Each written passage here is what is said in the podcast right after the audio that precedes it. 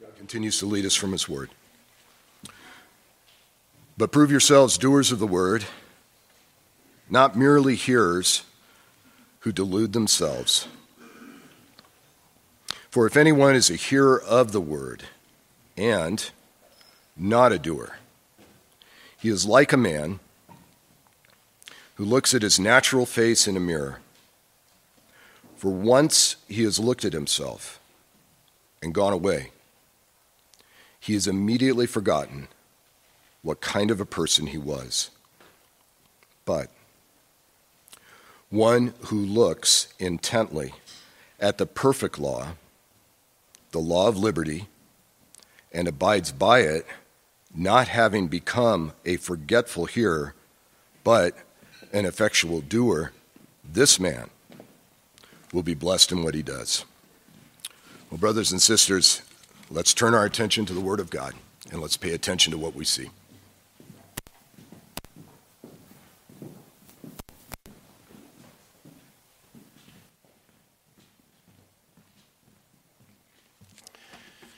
I invite you to turn with me in your Bibles to the book of Esther, chapter 8. We'll be reading verses 15 through 17. As you're doing so, let me give you a quick run up on where we are. So, we are currently in the last big section, of, not, or the second last big section in Esther, Esther 7, 8, 9 to, uh, uh, to uh, verse uh, uh, 15, two and a half uh, chapters in which um, all of God's providences of chapters 1 through 6 are coming to a culmination. And from this, we have deduced that this indeed is a shadow, a picture of the um, ultimate end, um, the telos of God's providence in our life. So in chapter 7, we saw the destruction of the wicked. Chapter 8, 1 through 2, this incredible reversal. And then we advance two and a half months to verse 3 of chapter 8, where once again Esther is approaching the king asking him to please change, revert the decree um, that, ha- that originated with Haman, the first decree. And the king, you recall last week, basically says, I can't change it. That is a law that cannot be changed, but you're in authority now. You and Mordecai uh, work out a, a workaround on your own. And so they came out with a workaround. And that workaround was a, a decree, a second de- uh, decree, which in essence deputized God's people for one day. And on the day that Haman had his decree, had deputized the nation to kill Jews, the Jews then were deputized to defend. And that led to rejoicing on the part not just of the Jews, but the entire kingdom of Persia. And that rejoicing is captured for us in the text at which we're looking this morning. So let me invite you to look with me at, at Esther 8, verses 15 through 17. And as this isn't uh, God's word, and we're here worshiping God formally, let's, in response to the reading of God's word, stand out of reverence and respect. Another word of our King. Then Mordecai went out from the presence of the king in royal robes of blue and white with a large crown of gold and a garment of fine linen and purple. And the city of Susa shouted and rejoiced. For the Jews there was light and gladness and joy and honor, and in every uh, and in each and every province and in each and every city, wherever the king's commandment and his decree arrived, there was gladness and joy for the Jews, a feast and a holiday. And many among the peoples of the land became Jews for the dread of the Jews had fallen on them. Let's pray. Father, we're thankful for the privilege of worship and the opportunity you've given us now, Lord, to come before you and fellowship with you. In response to uh, James 1, and, and Lord, by your grace, that we would not be forgetful hearers, but that, Lord, we would come and gaze in, uh, upon Christ and upon the glories of your word, and that we would uh, respond indeed to be a people of hope and joy and gladness and anticipation of you and what you're doing in our lives. We entrust this time to you now, Lord. Bless, teach, Holy Spirit. Enable us to hear it, to apply it unto your glory. We pray this in Jesus' name. Amen. Please be seated.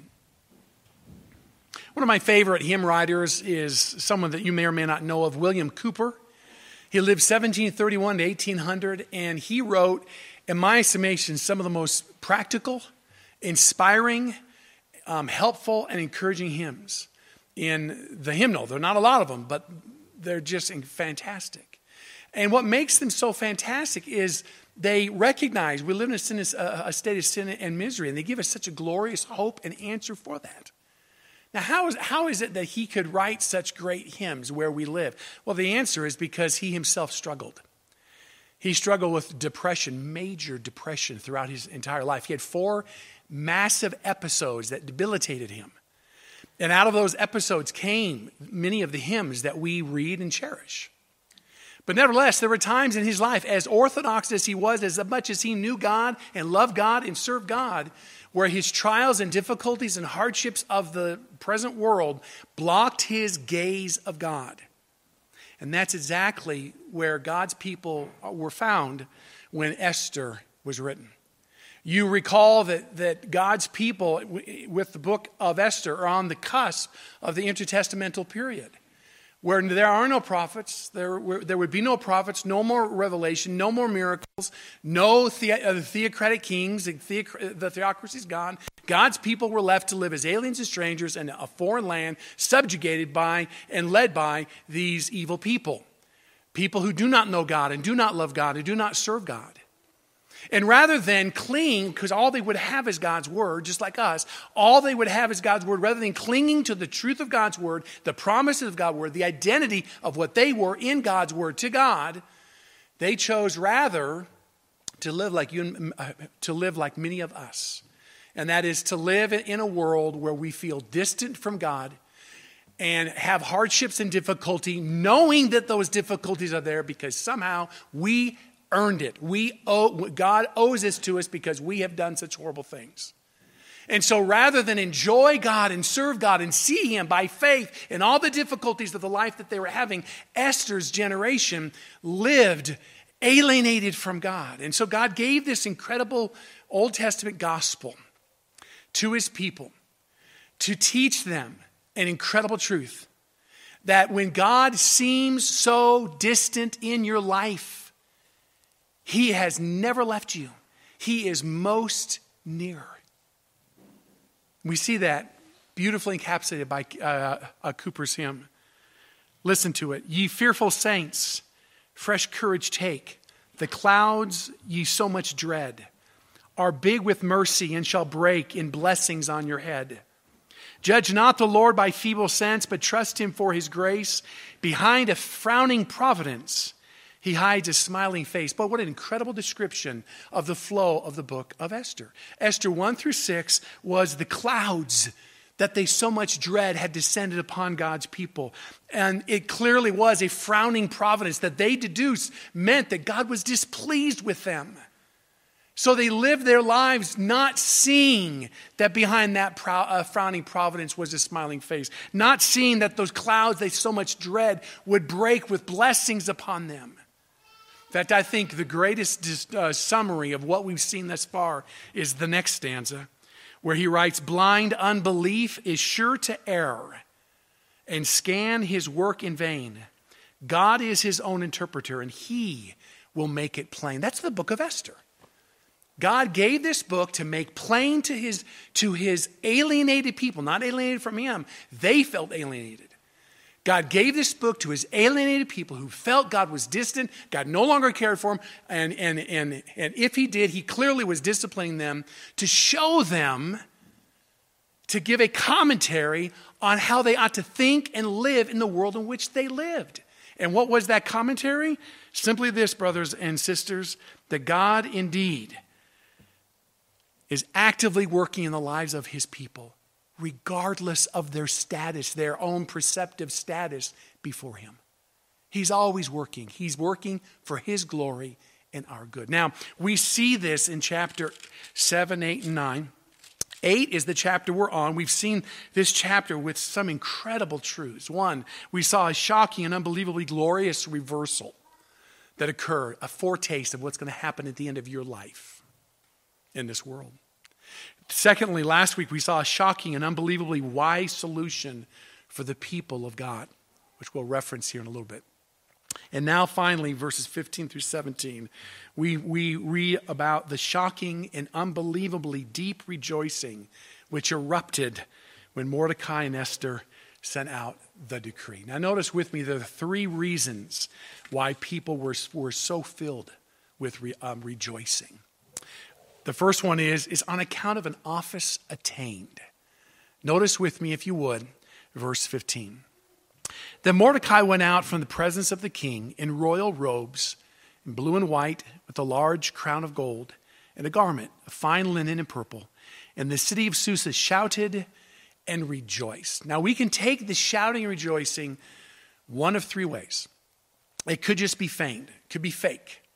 It could just be the typical rejoicing. You can imagine living in Rome in the ancient world when they'd have these, these uh, parades that, of course, you had to shake and cheer and shout because if you didn't, you get in trouble. It was fake. They, they weren't happy. They were simply uh, faking. And no doubt there was a bunch of people in, in Susa, the capital, who had that kind of rejoicing. Secondly, you'd have the rejoicing that might, we might uh, um, attribute to the rejoicing of, of Happy New Year, right? Of a new year. It's real. There's happiness here. There's excitement, but it's, it's very horizontal.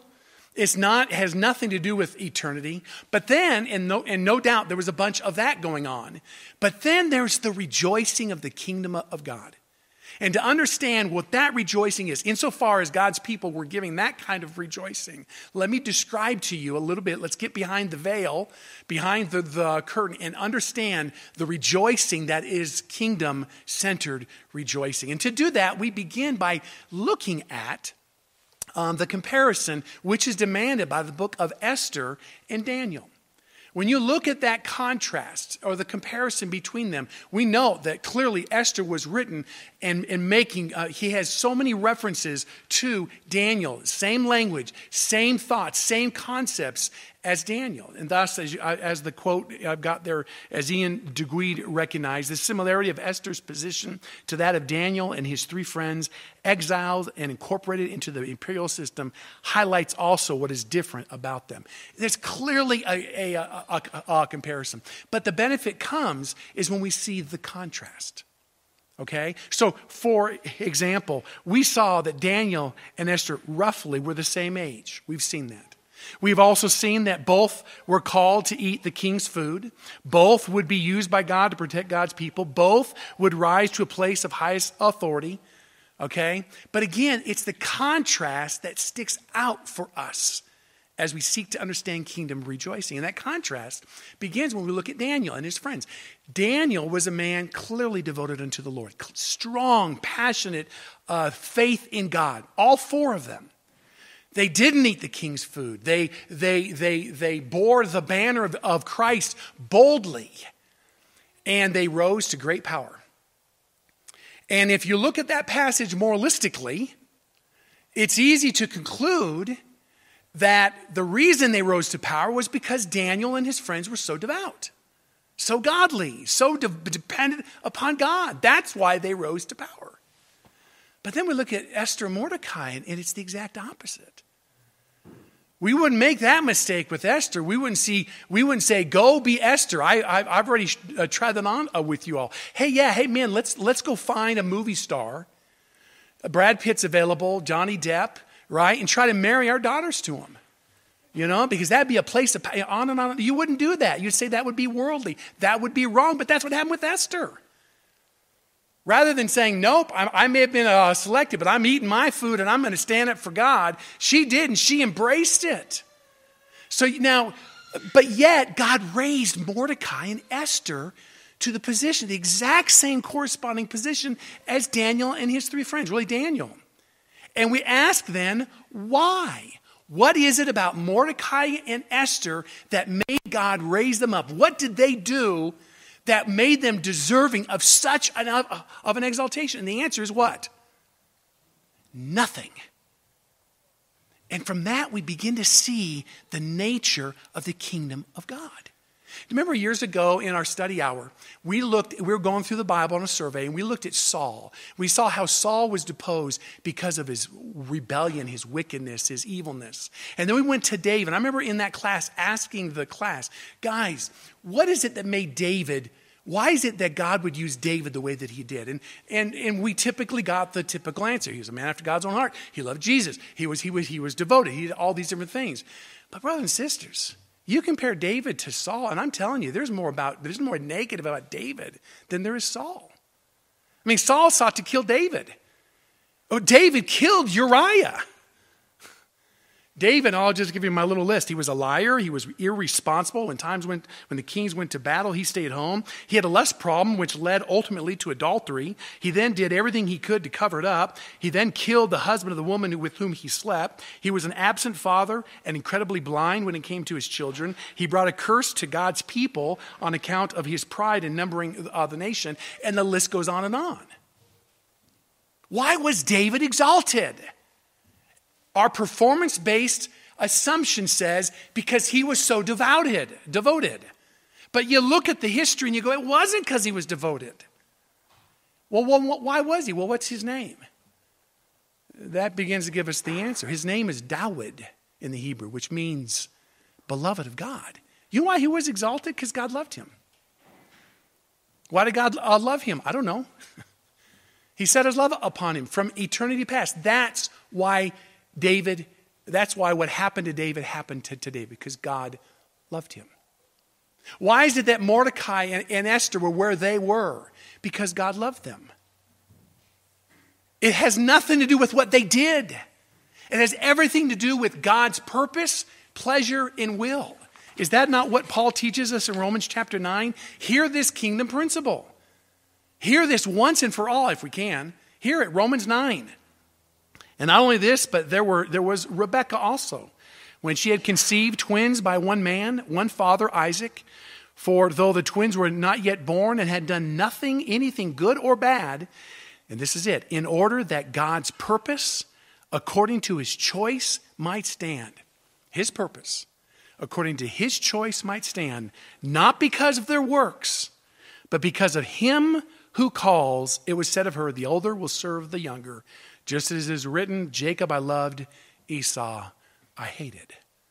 Brothers and sisters, what explains Mordecai and Esther's glorious turnaround? What explains Mordecai's fantastic uh, position? Prime minister, the most powerful person next to King Ahasuerus, wearing the clothes that he was. What explains it from a true believer's perspective by faith? It had nothing to do with them, it had everything to do with God. These people's rejoicing was over God. And over, there was a significant portion in Susa that was rejoicing because of God and what God was doing in their day, in their midst, how He turned the difficulties into glorious blessings. Brothers and sisters, that's the God we serve. And you may in your life, like Boice, James Montgomery Boice, you may in your life die the horrible death. But in, with Boice's last breath, what was it? He heals me. God will heal me. Brothers and sisters, do you understand God, the whole flow of redemptive history, big and in your life, individually, the whole flow of God's providential care in your life is to exalt you just like he exalted Mordecai and Esther. We've already seen that. That's where everything's going to his glory and praise. So, first, we see this amazing, unthinkably glorious um, office attained. Wow. They rejoiced because of that. Secondly, would you notice they rejoiced because of redemption? Notice verse 16. For the, the, the Jews were, there was light and gladness and joy and honor, ironically, each one of those are the exact opposite of what we, we read in Esther 4 3. When Haman's decree was passed, there was mourning, fasting, weeping, and wailing. The exact opposite. Okay, what a contrast. Another contrast being thrown here. Unlike with Haman's the first decree, God's people, there was light and gladness and joy and honor. And in each and every province and in each and every city, whenever, wherever the king's commandment and his decree arrived, there was gladness and joy for the Jews, a feast and a holiday. The focus, guys, is on this is somewhat shocking. The first decree, what was it? Haman's decree, that obviously was the king's decree, was that in 11 months, the rest of the empire would be deputized and for one day be agents of Persia and wipe out the Jews. This is last week. If the Jews sought to protect themselves and were successful, and they killed one of the agents of Persia, they would be executed. Just like a prisoner who kills a prison guard would be tried for murder. So that was the first decree. On such and such a day, the entire world is going to kill God's people. And you know what's amazing? The second decree didn't change any of that.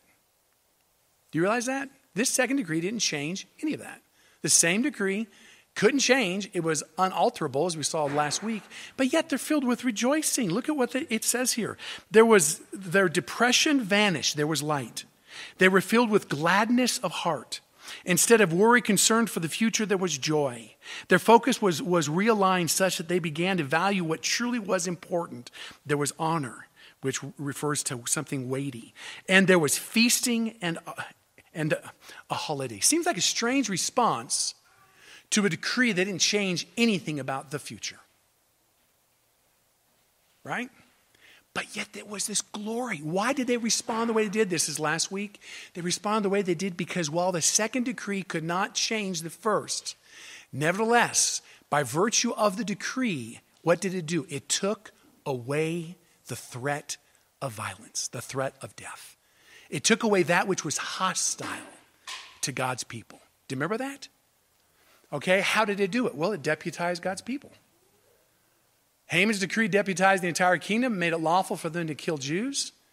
The second decree deputized God's people, which made it lawful that if they were attacked, only if they were attacked, they could respond. Which means if someone came by their house and threw a rock at it, they could kill that person's wife, children, take their property, their wealth, all of it. Do you see what it did? It made a detente. It made, it, made, it made them back to the way it should be, where, yeah, you, you can't do that, right? So they were rejoicing because the threat of that which was hostile was removed.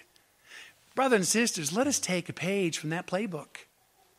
There is a threat, you, you know, life on this earth, we, we don't realize this. Every one of us here has a threat that we're going to face at the end of our lives. You're going to stand before the judgment seat of Christ all by yourself. And you're going to stare up into the eyes of God. And He's going to judge you for your sin. That is not going to change. That will never change. There's nothing God can do to change that. Because that's justice. This is last week's, right? So, what did God do? He gave a second decree. And that second decree, the law of substitution, by which He Himself was born under that same standard, received the judgment, and then gives us his life. Brothers, that's, that's what the gospel is. You and I have received the judgment already. Did you hear that? At the end of your life, when you stand before the king, do you understand the verdict that he will read has been rendered? And that verdict is not guilty by virtue of the death of Jesus Christ. Incredible. Listen to some passages. Colossians 2 says, When you were dead in your trespasses and sins and, and the uncircumcision of your flesh, God made you alive together with Christ, having forgiven us all our transgressions, having canceled out the certificate of debt consisting of decrees against us, and which was hostile to us. He's taken out of the way, having nailed it to the cross. Isn't that incredible? Know what that means? There's therefore now, Romans 8, there's therefore now no condemnation for those who are in Christ Jesus. If you're in Jesus Christ, the judgment that awaits the every individual on this earth, including you and me, that judgment is not guilty. It's already been rendered. Is that incredible? You got in the mail because of Jesus Christ of a document which says your impending trial the verdict is this, even before you've been tried. You're going into a law, into a law case, a law room, a courtroom, going to be standing before a judge to be judged, and you already have a certificate signed by the judge saying, not guilty. What does that make you do? It makes you approach that day with a sense of, of excitement, of joy, because it is well with your soul. And thus rejoicing. Romans 5. Therefore, having been declared not guilty by faith, that's a judicial decree, a legal decree, the decree that God will give to everybody on the last day. Or at least that's what the people want. This declaration, not guilty or guilty. Having been, having been justified, having been declared not guilty, we have peace with God through our Lord Jesus Christ, through whom also we have obtained our introduction by faith into this grace in which we stand. And what do we do? We exalt in hope of the glory of God. Brother, the second reason why God's people were rejoicing because the threat was removed. The hostility of death is gone. Brothers and sisters, ought not that to be our constant life? The threat of death, of judgment, is gone. Listen to the words of Landon Dowden. The edict that Mordecai sent out informed the Jews the king granted them permission to defend themselves.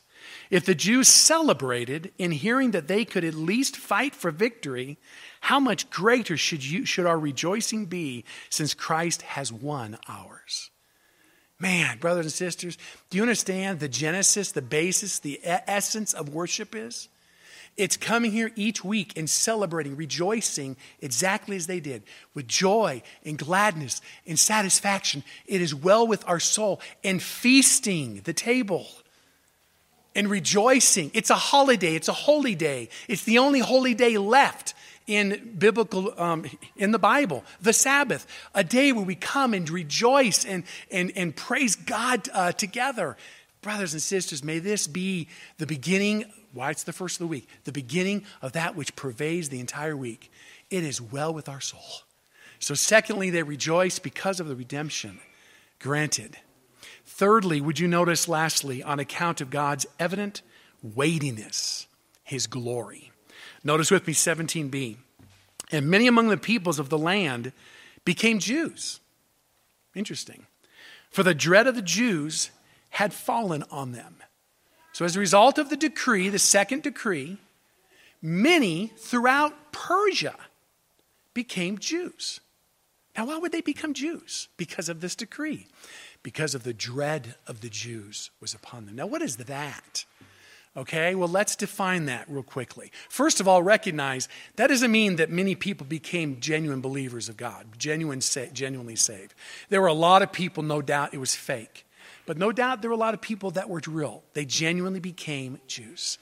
Okay, well, what is that? Well, what, what led to it? Well, it was the dread of, of the Jews. What is that dread? Fill in the blank. That dread is um, ultimately was a recognition of the providential power and working of God. What is the dread? It was the recognition of the providential power and working of God. Walk with me through this for a little bit. In the ancient world, the ancient world was polytheistic, which means they believed in many gods. The ancient world also believed that these many gods did not rule sovereignly over the entire world, like we understand the one and only God does over the universe, right? They believed that these many gods typically ruled over a region, a location, a locale. And that is why when you moved in the ancient world from one city to the next, one region to the next, one country to the next, you typically converted, just like you see here. You see, uh, um, uh, you would all these people being brought in. If you moved, you would convert to Apollo. You would convert to um, Isis. You would convert to the different gods who were in power in that local region. Now we look at that and we laugh at that. We think that's so silly. You mean to tell me you worshiped that God there and you're going to come over here and worship that? You're going to reject that God and worship this God? Well, right. Because your God is, has no power in this region. This region is ruled by this God. Now we look at that and we laugh, but you got to realize something. There is something behind this. Hear this. There's something at real behind the ancient world's proclivity to exchange gods for fear of the local God. We start with 1 Corinthians 10. Listen to what Paul wrote. No, but I say that the things which the Gentiles sacrifice, they sacrifice to demons. Do you understand what Paul just said there? 1 Corinthians 10 20. He says that behind every false religion, cult, name it, is a demon. So we think, you know, there's false religions. These are people who turn their backs upon God and they're going in the opposite direction, Romans chapter 1. And that's correct. But you understand what they're worshiping ultimately is a demon. Behind every false religion, Buddhism, Islam, Mormonism, um, uh, Confucianism, I mean, all, all the various and sundries, Christian science, all of them are demons. Now, what do we know about demons? Not every demon, but some demons, what do we know about them? Well, listen to Daniel chapter 10. Speaking of the angel Gabriel, Daniel wrote, Then he said to me, Do not be afraid, Daniel, for from the first day that you set your heart on understanding this and on humbling yourself before your God, your words were heard, and I, Gabriel, have come in response to your words. But the prince of the kingdom of Persia, that's a demon, it's a demon assigned to the oversight of Persia. But the prince of the kingdom of Persia was withstanding me for 21 days. Then behold, Michael, one of the chief princes, angels, came to help me, for I had been left there with the kings, the demons of Persia. From this passage and many others, we looked at this when we looked at Daniel. From this passage and other such passages, we understand that the demonic angels, the fallen angels, these demons, are highly organized some of which are assigned to certain regions. So in the ancient world, when you left one region and went to another region, and you and you you know thumbed your what do you thumb your nose? What do you do? Um, thumb your nose at the local deities. They were thumbing their nose at a demon. How many times did that demon make their lives miserable? So no doubt there was something behind this proclivity in the ancient world to go and exchange gods every time you move to, to, another place. And that is why, now this is the, the point, that is why when God's people went into exile from Jerusalem to Persia, initially everybody thought that their God was weak, including the Jews. Now they would have known better, but many thought, man, oh man. But in that world where they were going, they would have all but said, ha ha, your God's weak. Your God, who's confined to Jerusalem, to Palestine, couldn't handle our God, which lives in Persia. Our Persian God conquered your God. Well, brothers and sisters, what then did God do with his people? Redemptively. In redemptive history, what did he do? Think back with me in the Bible. What frequently did God do with his people when they were living in a foreign land? Well, think of it. We have Noah's day. Noah was attacked for 120 years. And then what did God do?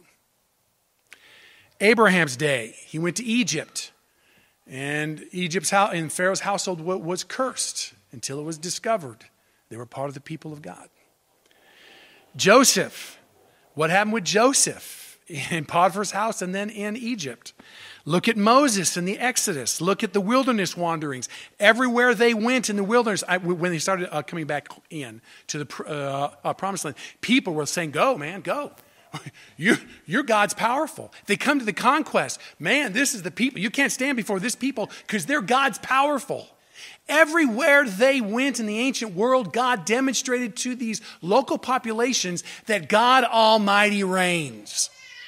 He used his people to demonstrate that God Almighty reigns. Think of, of God with the Philistines and how the ark single handedly conquered that entire nation. God did with, with that ark. What's he saying? God Almighty reigns. We see it, brothers and sisters, Isaiah 64 For from of old they have not heard nor perceived by ear, neither has the eye seen a God besides thee, who acts on behalf of the one who waits for him. That is the theme of this last part. In, in um, Persia, the people, the populace, beheld what's the dread of the Jews? They beheld the power of God that protects and um, strengthens and uses his people unto a certain end. We see it with Daniel, the comparison. Exactly. What happened with Daniel? Well, let's see. Before Daniel, before, you know, as God's people were, Daniel was in the first exile, 605, as God's in the second exile, 586 and 597, as they were coming to Persia to, at the time, um, what is it to, to, Babylon? What is it that they, that God's people were met with? Well, it turns out before that, God humbled Nebuchadnezzar. So much so that Nebuchadnezzar posted these road signs throughout the entire kingdom of Babylon. Listen to it.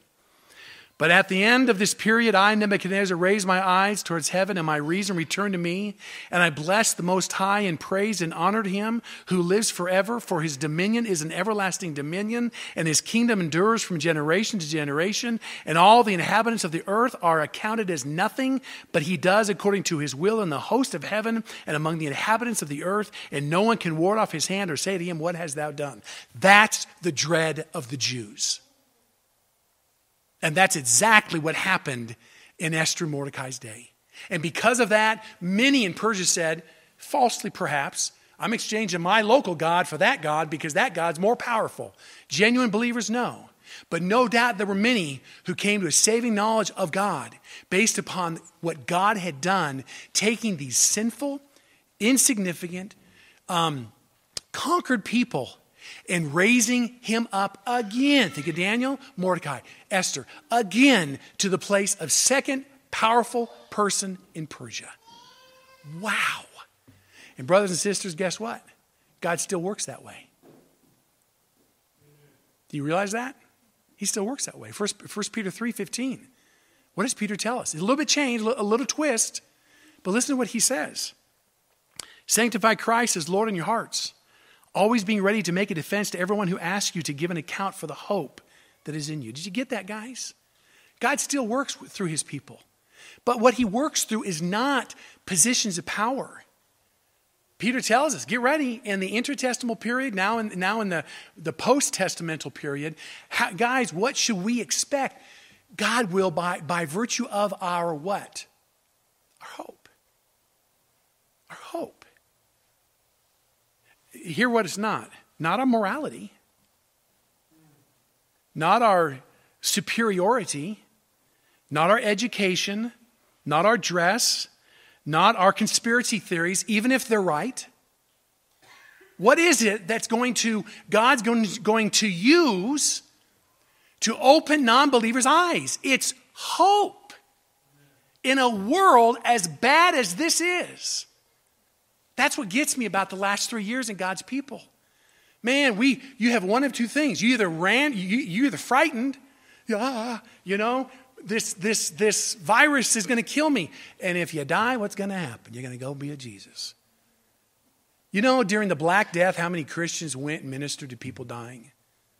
But what did we do? Man, we ran. Or, or we flaunted and we said, ah, the, you know, all, all we could talk about is the conspiracy theories and, and all of this and all of that and, and thumbing our nose at, at the authorities. Brothers and sisters, what should have characterized us and what must characterize us today, tomorrow, and the coming years? The hope of God, the glorious expectation, hope is, the, is, is a certain expectation, anticipation, the hope that we have that, that in Christ we are reigning and co reigning, that right now everything going on in our lives is according to the wise counsel of a good God who's bringing even our pain to the point where He's honored and glorified in for our good. We live in a world where God still sovereignly reigns. And what you see in Esther still is going on today. And if you and I will open our eyes by faith, by the Holy Spirit, and see it and believe it, guess what we become characterized by? Instead of Eeyore, right? We're characterized by hope and joy and rejoicing and gladness. You remember Father, I forget the guy's name now um, that Colson tells in the story of the body, the, the, the starvation bunker, right? And um, normally it was a time of dread and horrible whining and crying and, and scratching and killing of one another. Instead, Father, whatever his name is, volunteered to go in, and he went there, and he was a shepherd, as, as he writes it. A shepherd this time went with the 14 other people. And out of the bunker on the third day, where you normally hear yelling and screaming and whining and sc- crying and, and, and murdering of each other, instead, they sang hymns. And that's how they died, praising God. Do you know when the Titanic went down, what God's people were singing? Okay? Abide with me. Fast falls the eventide. The darkness deepens. O Lord, with me abide. When other helpers fail and comforts flee, O thou who changest not, abide with me. Brothers and sisters, this, this glorious climax of chapter 9 is a, once again an incredible foretaste of how you and I can live in this world. Knowing the providences of God, knowing where they go. Brothers and sisters, we're going to be exalted. Christ is exalted, we're in Christ. We're going to be exalted in Him. We're no different from Mordecai Esther. The threat contained in the law is gone for us, not believers. They're going to stand before God on their own and eventually be sent uh, out of hell. Not us. We're not guilty of it. Talk about redemption and rejoicing and celebration, and then to know the future and to know that our God reigns, that nothing going on in this world could ever, ever, not even the smallest molecule, stop God from doing his glorious purpose. Man, when you live in that world, brothers and sisters, all of a sudden what comes from us is light and joy and hope, such that the world, not all of them, but by the working of the Spirit of God, opens their eyes and said, What is the secret of your hope? May God give us the grace to, to trust Him that way. But before we close the service, guess what we get to do? We get a feast just like they feasted. This holy day that God's given us, we get a feast as we close out this service. And that feasting revolves around the body and blood of Jesus Christ, bread that represents his life, wine that represents a covenant, the new covenant in his blood. Family of God, let us go to the table of the Lord and let's enjoy him. But first, let's pray. Father, we're so grateful that a passage we're gazing at here is written as if it were describing our future. Lord, we are just like God's people before chapter 7. And so many in your body, so many in this body perhaps, live with a daily sense of, of heaviness, of guilt, floating guilt, floating sense that, of foreboding that, Lord, we've done something wrong to merit what's going on in our lives. God, grant us the grace by faith to behold you as you manifested yourself to your people in Esther. Such a glorious legacy for your people in the intertestamental period and for us today. Let us behold you as you manifest yourself here, demonstrating your greatness, your omnipotence, your glory, but also your kindness and your love and your compassion and your purpose. A purpose which will dethrone and destroy the non believer, but Lord, will take your people home to a victory celebration we cannot even imagine on this side of the grave. But Lord, we'll all be there. Father, as we take this coming meal, may we take it as a forgiven people, as a um, sinless people, as a people reconciled with you, our God. May we take it as a people, trusting you for what you're going to do and how you're going to do it. And let's take, uh, Lord, I pray you give us the grace that we might take it as a people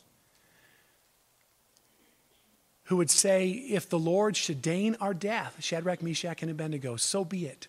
But we're going to worship you, our God, for we know where all this leads. God, thank you for your word. Bless this time now, we pray in Christ's name. Amen.